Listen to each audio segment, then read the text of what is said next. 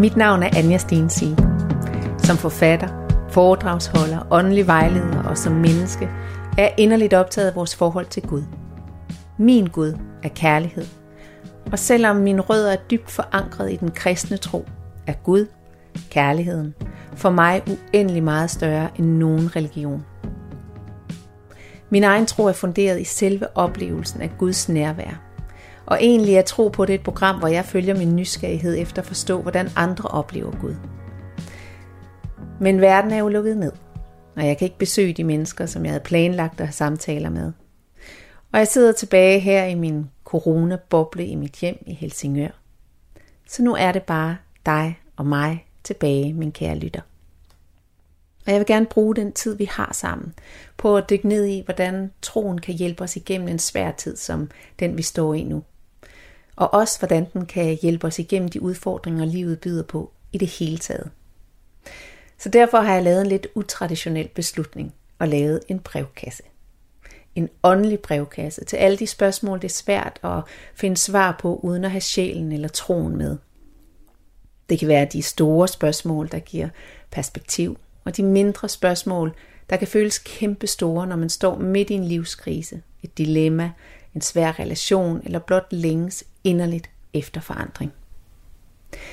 Jeg er ikke terapeut, eller coach, eller psykolog. Faktisk så har jeg overhovedet ingen certifikater hængende på min væg, og heller ikke nogen officiel uddannelse i at rådgive andre mennesker. Så alle de svar og overvejelser, jeg kommer til at præsentere for dig, er udtryk for min tro. Det, som er sandt for mig, og som reflekterer min oplevelse af, hvordan kærligheden og troen kan løfte os igennem enhver udfordring. Heldigvis kommer jeg ikke til at være helt alene, for jeg har inviteret min yndlingsredaktør og eneste redaktør, Sati Espersen, til at hjælpe mig med vores brevkasse. Så hun kan være jeres repræsentant og holde mig på sporet og sikre sig, at jeg nu også får svaret ordentligt på jeres spørgsmål. Og kære Sati, du sidder jo i den anden ende af landet for, at det her kan lade sig gøre. Du sidder oppe i Aalborg, jeg sidder i Helsingør. Hvordan, øh, hvordan går det i din coronaboble? Jeg vil gerne sige hej fra Aalborg til jer alle sammen. og i forhold til øhm, coronaboblen, jeg synes faktisk, det er ved at være altså lidt opslidende.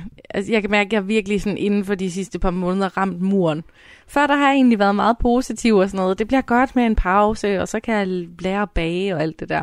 Men hmm. øh, jeg synes, det trækker tænder ud, og faktisk de sidste par uger, der har jeg indført et nyt ritual for ligesom at dele med det her uro. Og det er, øh, at jeg er begyndt at vinterbade uden sauna. Og det har jeg ikke gjort i 10 år. Jeg har vinterbadet længe, længe, men altid med sauna. Men det der med at gøre det uden sauna, fordi den er lukket, det er altså stort. Og jeg gør det hver dag. Nej, hvor er du vil. Prøv at høre, det har jo været den koldeste vinter i øh, så langt jeg kan huske øh, nærmest. Så langt mine børn kan huske. Ej, hvor er du vild. Ja, Hvad? så jeg dykker mig ned, eller dypper mig ned i sådan en slåsejshul. Nej, du har ikke hovedet under, vel? Nej, det har jeg ikke. Nej. Jeg har lovet min mor, at jeg holder fast i stigen. ja, vil du ikke godt gøre det? Jo. Jamen, det er ikke, jeg, jeg ved jo godt, hvor øh, forfriskende og fantastisk det kan være. Jeg, jeg var faktisk i øh, i januar sidste år. Jeg har vandet lige uden for min dør, så det er jo næsten pinligt, at jeg ikke også gør det. Øh, ja. Men jeg kan, jeg kan slet ikke overvinde mig selv. Men jeg vil sige, altså kulden har også været det, der, der sådan har taget luften ud af min corona-optimisme eller udholdenhed. Jeg synes, det der med, at det faktisk i perioder har været så koldt, at, øh, at det var svært at komme udenfor. Altså fordi kulden bed i ansigtet. Øh, det, det der med at være spærret inde på en, på en anden måde, end jeg har været vant til igennem resten af coronatiden, det synes jeg har gjort det meget tungere, end, end det ellers har været. Fordi ja. jeg har jo været vanvittigt privilegeret, at jeg har en have, og jeg har noget natur, jeg kan gå ud i. Øh, og jeg er kommet til at føle, og det har jeg nu gjort hele vejen igennem, men nøj, hvor jeg føler med dem, som ikke har den adgang til naturen, heller ikke når det ikke er frostvær. Jo tak, jeg bor i 92 kvadratmeter lejlighed i Aalborg med et barn, så tak for sympatien. Jamen, det, er så dig. det er så dig, jeg har gået og haft ondt af. ja, men jeg har faktisk tænkt over, siden vi optog sidst, jeg tror nok, det er det er der under krigen, man kalder det det forsømte forår. Jeg ved ikke helt, om ja. der sidder nogle litteraturmennesker derude og skælder mig ud nu, men der er jo i hvert fald den her Det forsømte forår-titel. Mm. Ikke? Mm. Men hvad kunne man kalde den her vinter? Den her vilde, lange, kolde, corona, depressiv, mørke vinter. altså, den mangler synes, ligesom en titel. jeg synes, du har givet den en perfekt titel lige nu. oh, ja. Det var faktisk bare titlen på den vinter. ja. Men det, der har været ja. rigtig godt, det har været, at der faktisk er kommet en del spørgsmål ind til os øhm, mm. i den åndelige brevkasse. Det er så dejligt, at I skriver ind på mail, og der har også kommet noget på Instagram, og du har også modtaget noget, Anja, på dine platforme. Ja. Så mega tak for det, og som altid, så skal vi jo starte programmet med, at du lige grounder os, Anja. Bed om en grounding, tak. Ja. jeg vil i hvert fald meget gerne forbinde os og lige, øh, du ved, vi er jo ikke de eneste, der sidder i coronaboble, det gør vi alle sammen, og, og, øh, og den der længsel efter bare at kunne mærke fællesskabet, og mærke, at der også er nogle andre levende sjæle derude, øh, vil jeg i hvert fald gerne lige prøve at, at guide os ind i. Så rart. Ja, så vi starter med at, at lukke øjnene alle sammen, med mindre selvfølgelig, at, øh, at du er i gang med at køre bil, eller et eller andet andet, hvor, øh, hvor det vil være en dårlig idé at lukke øjnene. Så, øh, så alle andre luk øjnene. Og start med lige at tage et par dybe indåndinger helt ned i bunden af kroppen. Og så på din udånding giver du slip på spændinger i din krop. Giv slip på alt det, der foregår omkring dig i øjeblikket. Giv slip på alt det, der ikke hører til i lige præcis det her øjeblik. Og bare brug dine dybe indåndinger og udåndinger til at invitere dig selv til stede lige nu. Og så prøv at forestille dig, at der fra dit hjerte vokser lysende tråde. Lysende tråde, som forbinder dit hjerte med mit hjerte og med Satis hjerte. Og med hjerterne på alle dem, som lytter med lige nu. På tværs af rum, på tværs af tid uanset om du lytter til podcast eller er med her lørdag morgen. Bare lad dit hjerte forbinde sig gennem lysende tråde, tusindvis af lysende tråde, så vi alle sammen er forbundet i et, i et net.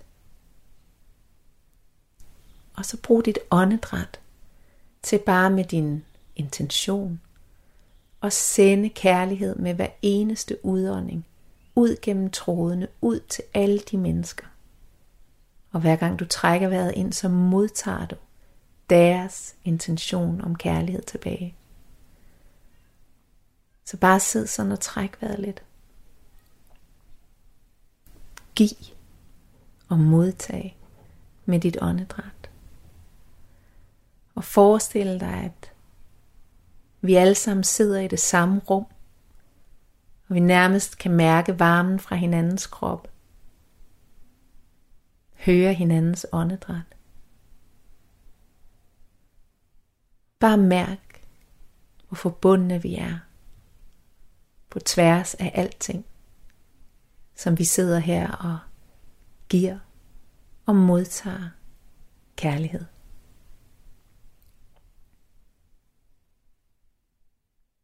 Og så bare stille og roligt vende din opmærksomhed tilbage til rummet, du sidder i. Og åbne dine øjne. Ja, det var dejligt. Ja, det var Lige dejligt. at mærke jer alle sammen derude. Ja, og her hos mig, der puslede min mand rundt, altså ude i køkkenet. Jeg kan høre, at han er ved at pakke nogle øh, faste lavnsboller ud og sådan noget. Og det er jo sådan, coronaboblen er der. Der foregår hele tiden noget i ens hjem, ikke? Fordi alle er jo. hjemme. Jeg tror også lige, jeg havde en kat til at stå og miave under, under lemmen i gulvet her op til mit, mit lille tårn. Nå. Men øh, hun må få lov til at, at vente udenfor lidt endnu. Men lad os kaste os ud i det. Det her, det er Radio 4, du er stillet ind på, enten på podcast eller bare i radioen lørdag morgen. Og øh, vi skal til at svare, eller det er ikke mig, Anja skal til at svare på spørgsmål, som er kommet ind til den åndelige brevkasse.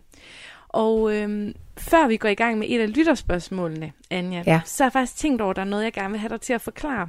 Fordi det er noget, ja. som du ret ofte bruger, når du svarer på spørgsmål. Og det er mm. det her med begrebet min sandhed. Ja. Øhm, og det skal ikke være nogen hemmelighed, at jeg er også selv sådan i den spirituelle verden og er troende og sådan noget, så jeg har også stødt på det mange gange, og jeg kender det godt. Men jeg tænker bare, at det er ikke sikkert, at alle lytterne er klar over, hvad du egentlig mener, når du siger min sandhed. Og jeg ved med sikkerhed, at der er også nogle kritikere derude, der tænker, mm. hvad er det der min sandhed? Altså nogen, de vil jo mene, jamen der er kun den sandhed, man for eksempel kan dokumentere i videnskaben, ikke? Og mm. det kan blive lidt fluffy for nogen, det her med min sandhed. Mm. Så vil ja. du ikke prøve at forklare, hvad du egentlig mener, når du refererer til det? Jo, jeg kan prøve i hvert fald. Øhm, tror, at det i udgangspunktet kommer sig af en, en dyb modvilje, jeg altid har haft. øh, når der har været nogen andre, der har prøvet at pådutte mig deres sandhed, eller deres blik på, hvordan verden ser ud, eller hvordan verden hænger sammen. Og når det kommer til, til særligt tro, så, øh, så er det min dybe overbevisning, at, øh, at Gud er uden for vores øh, begrebsevne. Jeg tror simpelthen ikke, vi har kapacitet til at begribe, eller forstå, eller formulere, eller formidle, øh, eller beskrive hvad Gud er. Og derfor så når jeg øh, taler om tro, så det eneste jeg kan referere til, det er, øhm, hvad det er, jeg oplever, at Gud er. Man kan jo også se øh, tilbage i historien, altså der er jo øh, millioner af øh, interessante bud på, hvad Gud er. Det er kommet til udtryk i, jeg ved ikke hvor mange forskellige religioner, i forskellige øh, forståelser af de samme religioner. Det er, er noget, der er konstant til diskussion. Så øh, jeg, jeg tror ikke på, øh, på en objektiv sandhed faktisk. Øh, ikke en, vi er i stand til at forstå. Så det er derfor, at hver eneste gang jeg taler om, hvad jeg tror på, så er jeg nødt til at understrege, at det her, det er er sådan, som jeg oplever verden. Det er sådan, verden ser ud øh, med mit perspektiv, fra det punkt, jeg står på, med de erfaringer, jeg har gjort mig, med de oplevelser, jeg har haft, med de tanker, jeg gør mig, så ser verden sådan her ud. For verden, og, og, og det er jo sådan en helt basal forståelse, øh, jeg tror, vi har brug for. Øhm, der er ikke to mennesker, der ser verden ens det, det, er ikke en, det er slet ikke en mulighed, øh, at vi kan se verden ens. Fordi der er ikke to mennesker, om man så var enægget tvillinger og gået ved siden af hinanden altid, så vil der stadigvæk være nuancer i, i, øh, i perspektivet. Øhm, så det er derfor. Og så er det også for at understrege, at jeg intet behov har for at skulle overbevise nogen om noget. Min min vigtigste opgave i virkeligheden, hvis jeg skal hjælpe andre mennesker øh, som vejleder, det er at hjælpe dem til at, at finde deres egen sandhed. Øh, jeg har i hvert fald ikke brug for, at de skal prøve at, at, øh, at overtage min. Spændende. Så. Virkelig spændende, og jeg tænker, det er brugbart lige at vide, fordi du kommer nok også til at sige, din sandhed til lytterne, der har stillet spørgsmål. Ja. Ja. Øhm, og den første, som vi tager i dag, det er Sofie, der har sendt et mail ind til tro radio4.dk. Hun skriver, Kære Anja, jeg går og putter med min tro over for venner og familie, altså holder det hemmeligt, at jeg beder til Gud. De er ikke spirituelle eller religiøse, og jeg føler, det er et tabu at sige højt, at det er jeg. Skal jeg holde det hemmeligt for evigt, eller begynde at tale højt om det? Tusind tak for det spørgsmål. Jeg kan sagtens genkende øh, delvist øh, det sted, Sofie øh, står. Ikke at jeg på den måde har været hemmelig omkring min tro, men, men, øh, men der har været aspekter omkring min tro, som jeg har været mange år om at, at, at ture tale højt om, eller træde fuldt ind i. Så jeg forstår godt øh, det mod, det kræver, at, at skulle stå ved noget, som er så svært at forstå for andre. Øh, det er jo sådan med tro, at, øh, at det ikke er noget, man, man kan overbevise andre om. Hvis ikke man tror, øh, så er det ikke noget, man kan ja, overbevises ind i. Vel? Det, det er nødt til at komme et andet sted fra. Øhm, og, og hvis man ikke tror, kan det være utrolig svært at forstå, hvad tro er, og hvad det vil sige at være troende.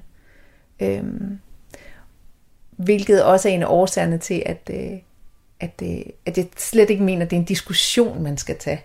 Altså, jeg har heller ikke noget behov for at skulle diskutere med, med ateister, øh, om det er en god idé at, at tro eller ej.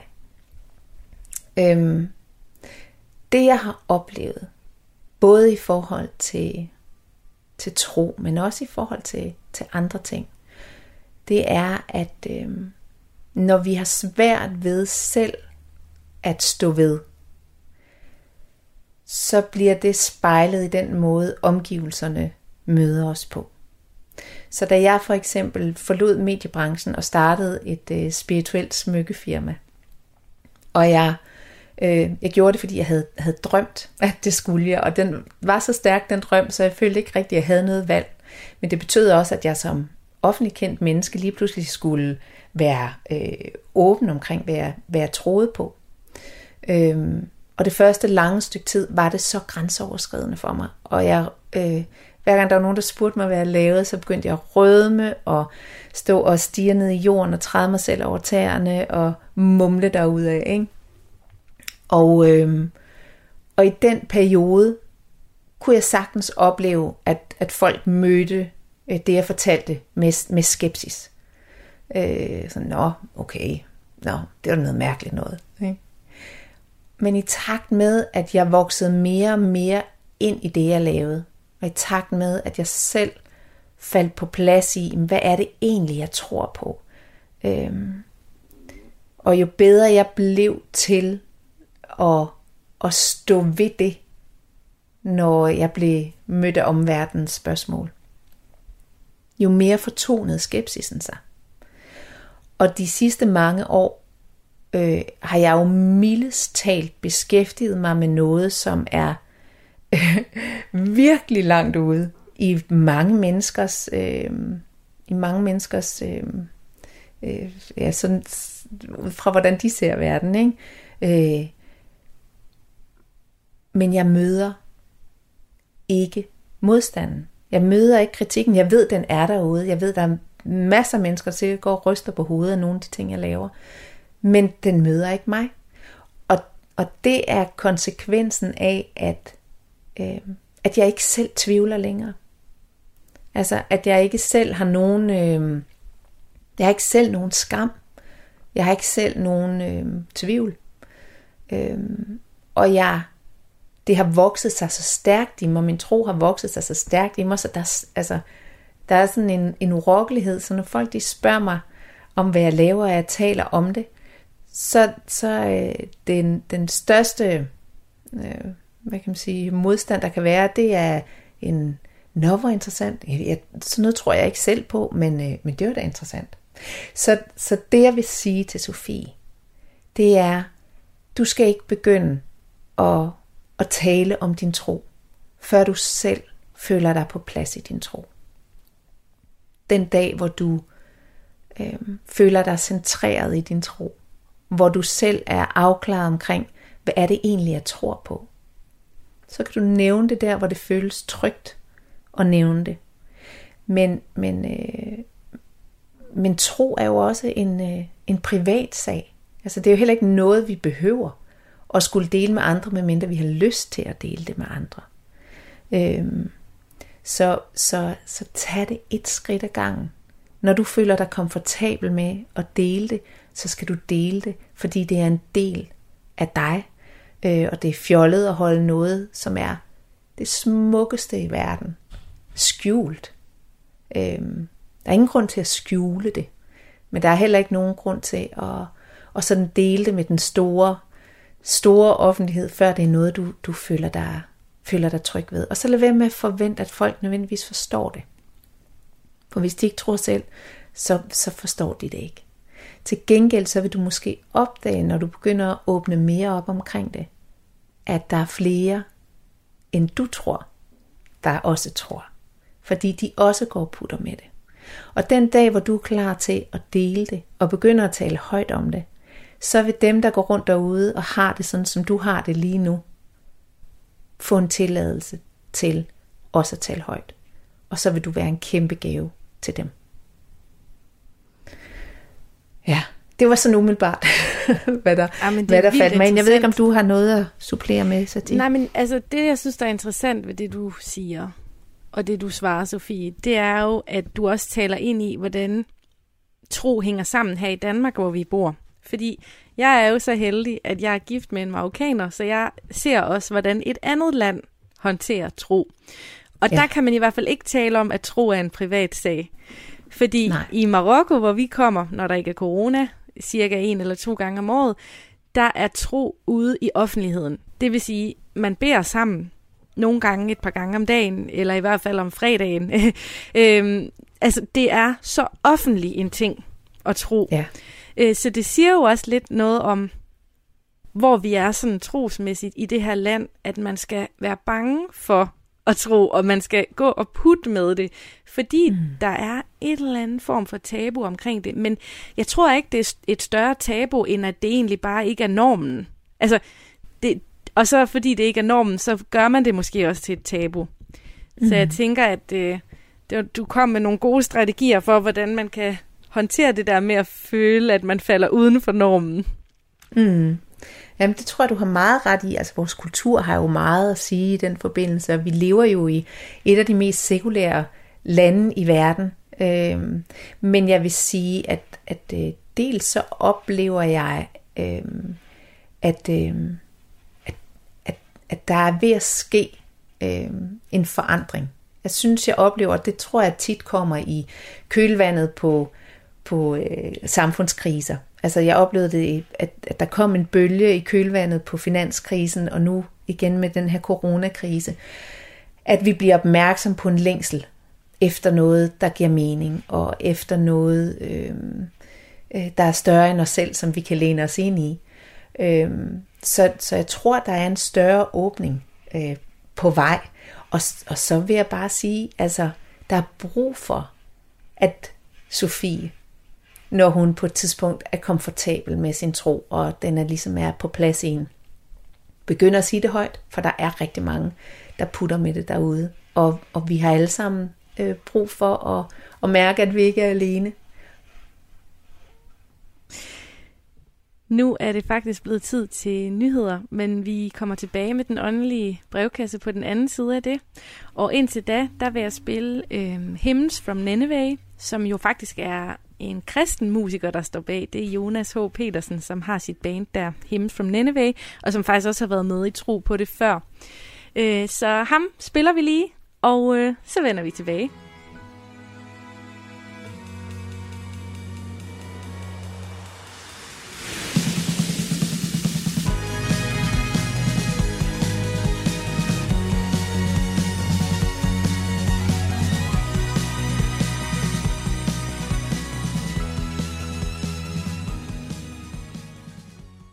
Velkommen tilbage til Tro på det, hvor øh, jeg sidder i Helsingør med alle mulige tekniske forbindelser til min redaktør, Sati Espersen, og vi i Aalborg, så vi sammen kan øh, udfolde vores åndelige brevkasse, som, øh, som er det her alternative program, vi laver at tro på det, mens der er coronanedlukning. Så lad os kaste os ud i nogle flere spørgsmål, Sati. Ja, der er kommet et spørgsmål ind på mailen, hvor der står kære Anja og company. Jeg er vokset op i en familie, hvor jeg ikke har følt mig accepteret eller anerkendt som det sårbare barn, ung, voksen, som jeg var. Jeg har savnet nærvær til både forældre og søskende. Jeg har gået i et terapiforløb, og jeg har det godt i dag. Men jeg har ikke nære relationer til forældre og søskende. Jeg har forsøgt at snakke om det, men møder ingen forståelse. Jeg har det svært med tilgivelse og kærlighed til min familie. I en meditation træner du i at føle kærlighed, men det blokerer for mig. Hvordan kan jeg arbejde og træne mig selv i at føle kærlighed til min familie? Jeg føler ikke rigtig for familiefællesskabet, men jeg er meget et familiemenneske, som gør alt, hvad jeg kan i forhold til mine egne børn. Kærlig hilsen, Bente. Ja, tak Bente for det spørgsmål. Det er jo igen øh, en fortælling, der går igen og igen og igen med svære familierelationer. Det er i hvert fald noget, jeg, jeg møder rigtig, rigtig meget øh, med mine øh, klienter, øh, at der er jo næsten ikke nogen, der har ukomplicerede familierelationer. Det er sådan en ting, der har slået mig, hvor, øh, hvor mange øh, problemer, der i virkeligheden skyldes vores forestilling om, hvad det vil sige at have en familie.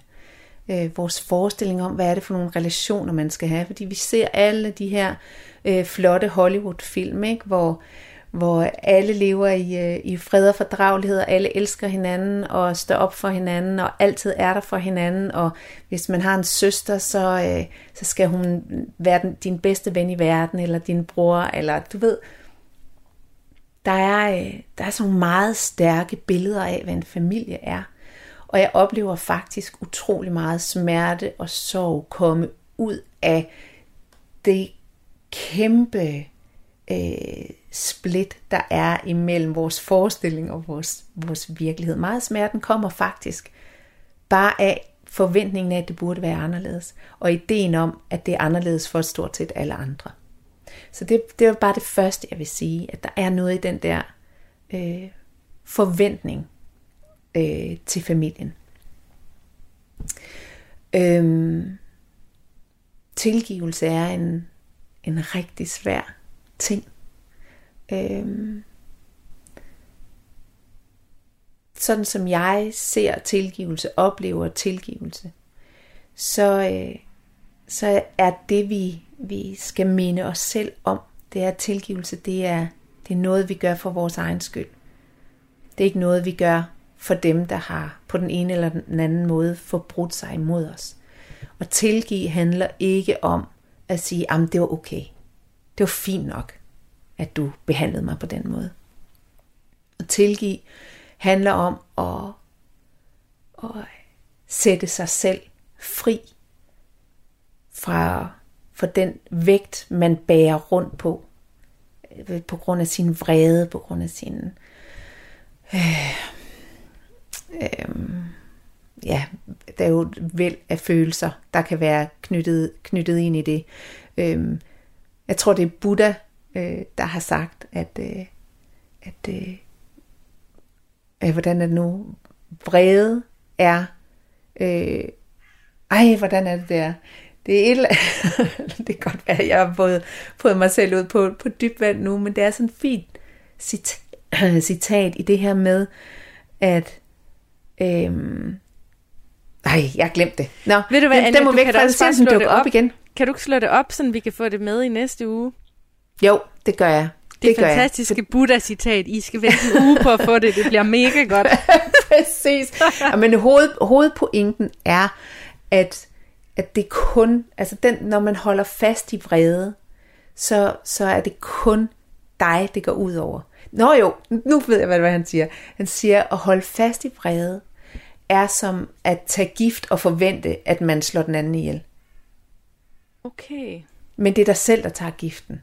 Det, ja. det, er, kun, det er kun os selv, det går ud over, når vi, når vi bærer på, på, på den her vrede. Øhm, så, så det er vigtigt at huske i forhold til tilgivelse, at det er noget, vi gør for os selv, og det er en måde at sætte os selv fri. Det er en måde at sige, nu tager jeg det her, øh, den her kæmpe store lort, jeg bærer rundt på, som faktisk ikke tilhører mig, og så giver jeg den tilbage. Jeg, giver, jeg tilgiver. Jeg giver til. Jeg giver den til Hvem giver man tilbage. Jeg giver til? den op. Jeg giver den. Jeg kaster den op. Ikke? Altså, altså hvem giver man, giver man lorten tilbage til dem, man er sur på og gerne vil tilgive? Eller hvor, hvor, hvor, hvor går det hen, det der? Jamen, Fordi nej, hvis vi nu det- ser Bente, altså Bente, hun snakker om nogle konkrete ting, hun har oplevet i sin barndom, som hun egentlig måske gerne vil søge tilgivelse for, eller hvad man kan sige. ja. Men hvor ryger det hen? Altså bare ud i luften, eller? Ja, men det er jo der troen den kommer ind igen. Øhm, fordi at der er noget, der er større end os, som kan bære alt det, vi ikke selv kan bære. Så når vi giver det op til Gud, eller hvad vi, hvad vi er komfortable med at, at kalde øh, det, der er større end os, øh, så, så sætter vi os selv fri. Og, øh, og på den måde kan vi også komme til at sætte relationen mere fri, når vi tager den der ting øh, ud af ligningen. Øhm, det som, øh, når, jeg, når jeg hører Bente, så lyder det ikke som om, at det nødvendigvis er sådan, at, øh, at øh, du har et, et meget stort behov for at skulle øh, sidde loven af din familie. Øhm, og, og det synes jeg er, er rigtig rart at høre, at du faktisk er nået dertil, hvor, hvor du har en, øhm, en øh, du har fået skabt din egen familie. Du har, har fundet ud af, at det er mere givende på alle mulige måder at lægge din, lægge din kærlighed og din energi øh, der, og give slip på forestillingen om øh, et familiesamvær med, med din anden familie, som skulle være på en bestemt måde. Men det du kan gøre, øh, det er lige præcis som du selv nævner, at arbejde med, med selve den bagvedliggende kærlighed, så det bare bliver lettere at være med. Så det bliver, så, så du på en eller anden måde kan løfte dig en lille smule over øh, jeres historie sammen. Og der er det som med alt andet, altid kærligheden, der er svaret. Øh, og nu skal jeg lige finde ud af, hvor jeg skal starte, fordi du siger samtidig også, at det er svært for dig, det her med at fremkalde øh, følelsen af kærlighed. Så øhm, nu starter jeg lige med at, at fortælle en øvelse, du kan gøre i forhold til familien, og så bagefter vender jeg tilbage til, til det der med, hvordan man så måske kan få fat i kærlighed. Den øvelse, som, som jeg oplever er, er mest effektiv, når vi har svære relationer, som vi har brug for at få sluttet fred med i os selv. Øhm, det er helt enkelt, at vi øh, fremkalder følelsen af kærlighed. Og det vender jeg så tilbage tilbage efter, hvordan vi kan gøre det. Men fremkalder følelsen af kærlighed. Og så forestiller os, at vi, øh, ligesom vi gjorde faktisk i, i indledningen, øh, forestiller dig, at du kan sende en, en, øh, en lysende tråd fra dit hjerte til deres hjerte. Det, der er afgørende, det er, at det, som du så sender kærlighed til med dit åndedræt, og modtager kærlighed fra med dit åndedræt, det er det hjerte, der ligger bagved. Så du skal ikke forestille dig, hvis vi, nu, nu griber jeg bare ud i luften, nu du skal ikke forestille dig din søster som værende din søster. Du skal trække al personligheden fra. Du skal trække alle fortællingerne fra. Alle historierne om øh, alt, hvad der er sket i jeres øh, liv sammen, skal trækkes fra. Og bare sende din kærlighed ind bagved. Så det er sjælen bagved. Den, som er ren af det liv, jeg har haft sammen. Så du sender kærlighed fra din sjæl til hendes sjæl. Fra dit hjerte til hendes hjerte. Og det er bare, at du skaber et billede af hendes hjerte og dit hjerte forbundet i en lysende streng. Fremkald følelsen af kærlighed. På din udånding sender du kærlighed afsted. På din indånding modtager du kærlighed tilbage. Og så virkelig prøve at holde sindet fri af alle fortællingerne om jer to. Hold sindet fri af, af, af, af hendes personlighed.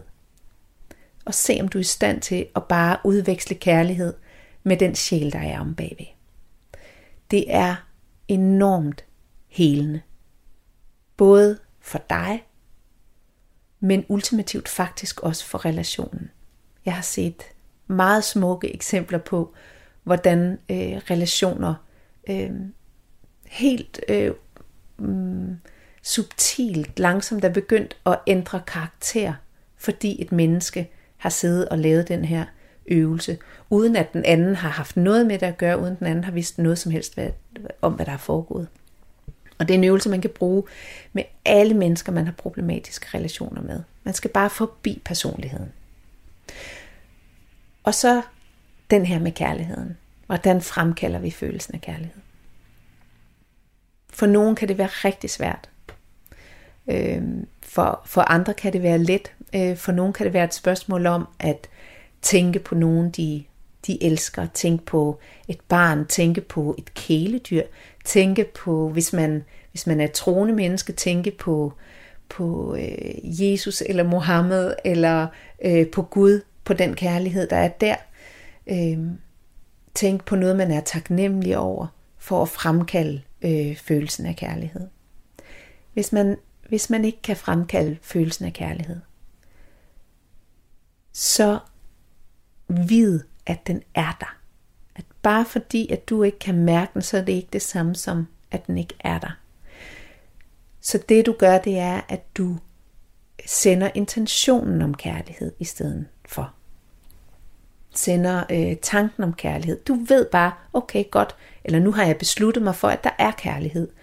Og det kan være, at du er visuel, så du kan se for dig, at dit hjerte lyser, og, og øh, det er en lysende streng, der er imellem jer. Og så ved du med din bevidsthed, at nu sender jeg kærlighed. Det kan godt være, at jeg ikke kan mærke den, men nu er det det, jeg gør. Det er, det er lige så godt. Øhm, og, øh, og så kan du jo øh, prøve at, at træne det her med at genkalde følelsen af kærlighed, fordi der er også et andet aspekt til det. Og det er, at nogle gange så har vi også nogle særlige forestillinger om, hvordan kærlighed føles. Og kærlighed kan føles på mange måder. Kærlighed er ikke kun den følelse, vi har, når vi er forelsket, eller vi når, står og ser på et, på et øh, nyfødt spædbarn. Det kan også bare være øh, den, den øh, bevægelse, der sker i hjertet, når vi bliver rørt, eller når vi føler ømhed over for et eller andet, eller når vi ser noget, der er meget smukt. Så den der øh, oplevelse af, at der er et eller andet, der bevæger vores hjerte, øh, noget, der rører os, det er også kærlighed. Så hvis du kan mærke det, så er det fuldt ud lige så godt. ja. Kom jeg omkring det hele, Sati? Ja, og jeg vil bare lige sige til lytterne, som er hoppet ind midt i det hele, at du lytter til Tro på det med Anja Stensi, og jeg er redaktør.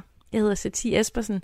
Vi laver den åndelige brevkasse, og det her, det var Bente, der havde skrevet ind, og nu har fået nogle gode redskaber til, hvordan hun kan føle lidt mere kærlighed til en familie, som hun egentlig føler, der har svigtet hende. Så ja, jeg synes, det gav god mening, og skulle vi da ikke hoppe videre til en, en til Bente? En jo, anden jo, Bente. der er en Bente mere. Meget Det er så gerne, fedt. meget Der gerne. er to Benter, der har skrevet i den her uge, og øh, de har skrevet til tro radio4.dk, så hvis du, mens du hører det her radioprogram eller podcast, tænker, jeg skal have svar på det her fra et sjældent perspektiv, så skriver du bare. Den næste Bente, hun skriver, øh, jeg er helt sikkert ikke den eneste, der søger en større mening med livet. Jeg har det jo godt, men jeg savner et større formål. Hvad er det, jeg skal lære her på jorden? Hvad er det, jeg skal bidrage med? Hvad skal der til for at finde ro i at være alene? Jeg håber, du kan komme det hele lidt nærmere. Tak for dig. Kærlig hilsen, Bente. Tak for dig, kære Bente, og tak for, øh, tak for dit spørgsmål.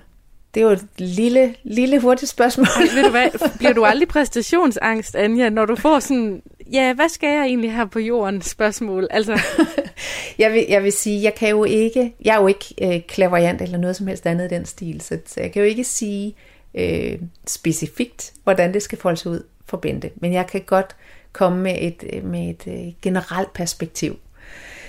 Øhm, fordi for mig er det faktisk ret simpelt. Øhm, det lyder helt langt ude. Hvad er meningen med livet? Det er faktisk ret simpelt. Øhm, men, men det er simpelt fordi, eller for mig, fordi at jeg er nået derhen til, hvor den eneste, det eneste svar, jeg har været i stand til at finde på det spørgsmål, det er, du er her for at være dig. Ligesom jeg er her for at være mig. Og Sati, du er her for at være dig. Det er det eneste, vi er her for. Der er ingen andre, der kan være dig. Og der er en grund til, at du er her. Du er her for at være lige præcis det aspekt af Gud, som du er repræsenteret ved. Så derfor så oplever jeg det som vores fornemmeste opgave at give os selv lov til at være os. Fordi vi har meget ofte meget travlt med at være alt muligt andet. Og vi er travlt med ikke at tro, at det vi har at bidrage med er godt nok eller fint nok. Eller vi har travlt med at leve op til, til forventninger, som vores omgivelser har skabt, eller vi selv har skabt. Øhm, og, og, øh, og typisk så øh, er mange af os kommet langt væk fra, hvem var det egentlig, vi var. Og det er den rejse, jeg synes er, er interessant. Hvordan får vi lige så langsomt pillet alle de her lag, som vi har fået pakket os ind i, hvordan får vi dem pillet lige så langsomt af, så vi kommer til at stå øh, renere i den, vi kom for at være. Du ligner en, der var ved at sige noget til det. Ja, men det er fordi for mig, så det du siger, det er jo også et rimelig sådan provokerende opgør med, at vi skal være alt muligt andet, end hvad vi er. Fordi vi bygger jo på med uddannelser, og vi går i skole i gennemsnit 10 år per liv, og altså sådan, vi lærer jo hele tiden at være en hel masse andre ting, end det vi egentlig bare er. Ja. Så, så øh, altså, det lyder virkelig sådan det lyder meget opgørsagtigt i mine ører. Altså man skal virkelig være klar til at gøre op med, at man ikke nødvendigvis er alt det, man har tillært sig. Men, men hvad ja. er det så, du mener med, at vi kommer som dem, vi er, og det er det, der er vores opgave? Altså, hvad betyder den opgave? Kan du give nogle eksempler? Jamen, det, det, det handler om øh, langsomt sådan set bare at blive bedre til at, at lytte til vores egen indre stemme. Øhm, og jamen, man kan jo høre det på mange af de spørgsmål, jeg får her i brevkassen, og også de mennesker, jeg møder udenfor, at det, der er vores grundissue, er, at vi, øhm, vi har mistet kontakten med den der øh, indre stemme. Øhm, og det er jo ikke, fordi vi ikke skal flytte os, det er ikke, fordi vi ikke skal skal gøre os erfaringer. Det er ikke fordi, at vi ikke skal tage uddannelser og ikke skal arbejde. Vi skal jo ikke bare sidde på en sofa og være. Øhm, så, så vil vi ikke være kommet til den her planet, var jeg lige ved at sige. Det vil være meningsløst. Men øhm, nu tabte jeg tråden. Jo, men jeg tænker, det taler lidt ind i det, som Bente nummer to har spurgt om, nemlig det der med, hvad er det, jeg skal bidrage med? Og så lyder ja. det som om, at du siger, jamen man kommer også med et bidrag. Ja, men det, ja, det var lige præcis det.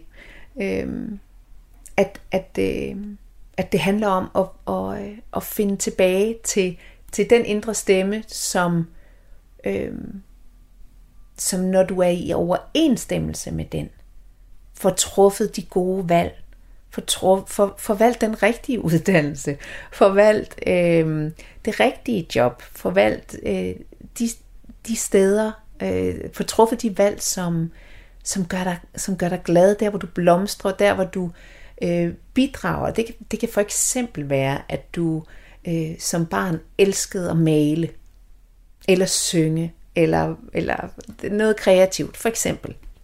Men at, at dine omgivelser ligesom har øh, gjort det meget klart for dig meget hurtigt, at det var ikke en vej for dig, og så pakker vi det ned, og så, så tager vi en, en revisuddannelse. Ikke fordi der er noget som helst galt med en revisuddannelse, men revisuddannelsen er til dem, der elsker tal. Ikke? Øhm, så, så det er i virkeligheden bare, bare det, at finde, få adgang til vores egen stemme, så vi kan være tro øh, mod det, fordi der er en grund til, at vi kommer med lige præcis de egenskaber, at vi kommer med lige præcis de gaver, som vi har at give. Og jeg har det jo sådan, jeg føler, at vi, vi snyder verden for, for det bedste, vi har, hvis ikke vi er, er tro imod øh, dem, vi, dem, vi er. Og så lyder det som om, at din pointe er, at hvis vi gør det, som du siger, så ender vi med at kunne mærke formålet. Ikke også? Og så ender ja, vi med præcis. ikke at stille så stort spørgsmålstegn med, hvad er det, jeg ja. skal bidrage med, og hvad er formålet ja. med det hele? Ja. Hvis vi bliver i stand til, og det er jo en helt stor øh, snak i sig selv, hvordan bliver vi bedre til at lytte til den indre stemme. Men hvis vi bliver i stand til at lytte til den øh, indre stemme, og vi krydrer det med tillid. Tilliden til, at, øh, at tingene vil folde sig ud på den, på den bedst tænkelige måde, når vi er tro mod den stemme. Så vil vi kunne blive overrasket over, hvor det er, livet tager os hen. Øhm, og, øh, og så vil vi langsomt opdage, hvad det, hvad det var, der var meningen med det hele. Og hvorfor det var, vi lige skulle, skulle den her vej, i stedet for en anden. Jeg har jo for eksempel, efter, efter mine mange, mange år øh, på tv, havde jeg sådan en, hvad skulle jeg dog det for? Altså, jeg var landet der lidt ved et tilfælde, og øh, jeg, jeg kunne godt lide at være der, men det var aldrig, øh, det var aldrig øh, drevet af en ambition, eller det, altså, det var sådan lidt tilfældigt. Og bagefter havde sådan, det var bare sådan lidt meningsløst, følte jeg. Og samtidig så nu, der hvor jeg står i dag, så kan jeg jo godt se, at der er ingenting at det, jeg gør, og som jeg aldrig havde forestillet mig, at jeg skulle, som jeg havde kunnet, hvis ikke jeg havde fået alt det med mig, som det gav mig at lave tv i 10-15 år. Ja. stille og rolig snak her lørdag morgen i din radio om livets mening og alt det her. Tusind tak, fordi at øh, I skriver ind til programmet. Det er så dejligt. Du kan sende en mail på tro 4dk hvis du med fornavn, fuldt navn eller anonymt, det er op til dig, vil øh, spørge Anja Stensi om noget. Anja, det er jo også mig, der uh, holder øje med tiden. Og øhm, vi har altså faktisk kun tre minutter tilbage Ja, jeg kan se, vi, det, i dag bliver det altså uden vores selvkærlighedsøvelse. Den må vi gemme til næste gang. Men jeg synes også, du fortalte jo før nyhederne rigtig godt om den der øvelse, man kunne lave med den der tråd. Ja. Så du har faktisk ja. fortalt om øvelsen. Det er i hvert fald et, et, et aspekt af, af øvelsen, kan man sige. Ikke? Ja. Så måske er det bare en bøn, vi skal have. Ja. Er du klar til en bøn? Ja, så klar. Så slutter vi af med en bøn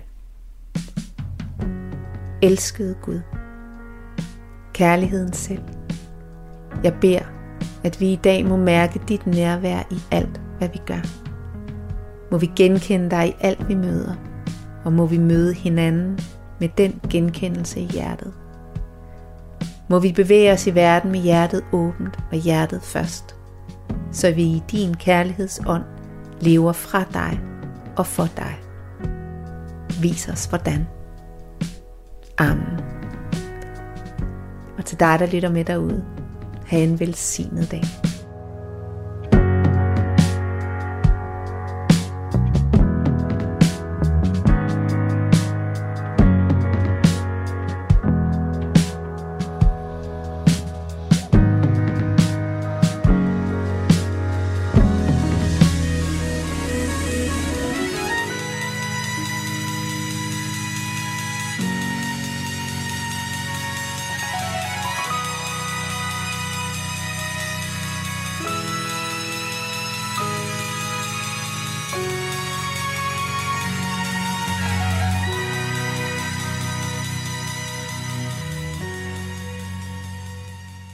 Tro på det er tilbage igen på næste lørdag kl. 5 minutter over 8. Og ellers så kan du altid finde programmerne som podcast, der hvor du lytter til podcasts.